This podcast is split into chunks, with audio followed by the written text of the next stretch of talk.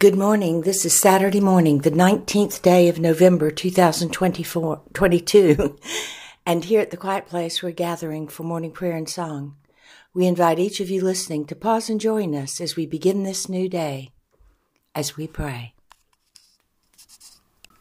Our morning prayers and songs are now complete, and we return to quiet, listening for the answer to this prayer.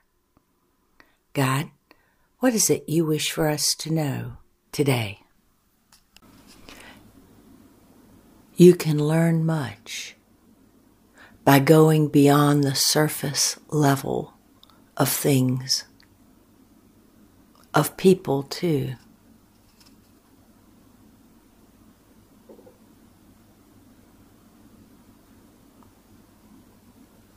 The outside bark of a tree can be gnarled and rough, and it can be smooth. But when you go to the center of the tree, when you look at what's happening beneath the surface of the bark,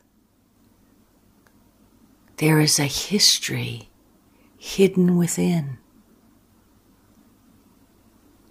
There is water flowing, there is sap flowing within. There are rings to indicate the number of years the tree has lived.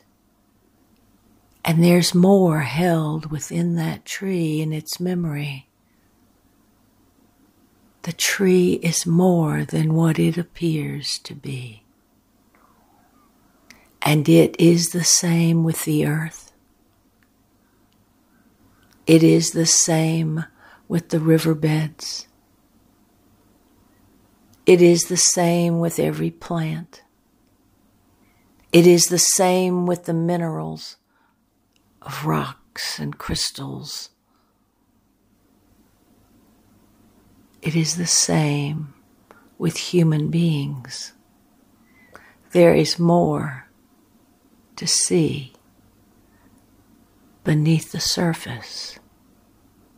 There is water flowing, blood flowing, rings that mark the age of the person in different ways, and there's history carried. There is more to see beyond the surface of every human being, of all that has been created. Each carries the mark the physical DNA and the spiritual DNA all rolled into one. Look beneath the surface. There is more to see than what appears to be. And the Holy Spirit says, The binding of a book might be beautiful or simple, but you cannot know what is within the book. The history, the story, the lives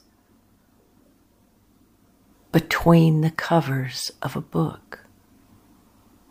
You do not know until you go beyond the surface of the cover and go into each page each page holds the energy of the writer, the creator of the stories in the book.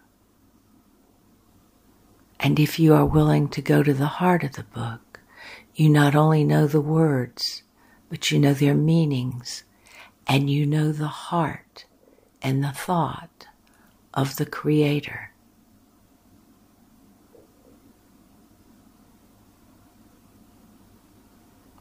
There is also the book of life.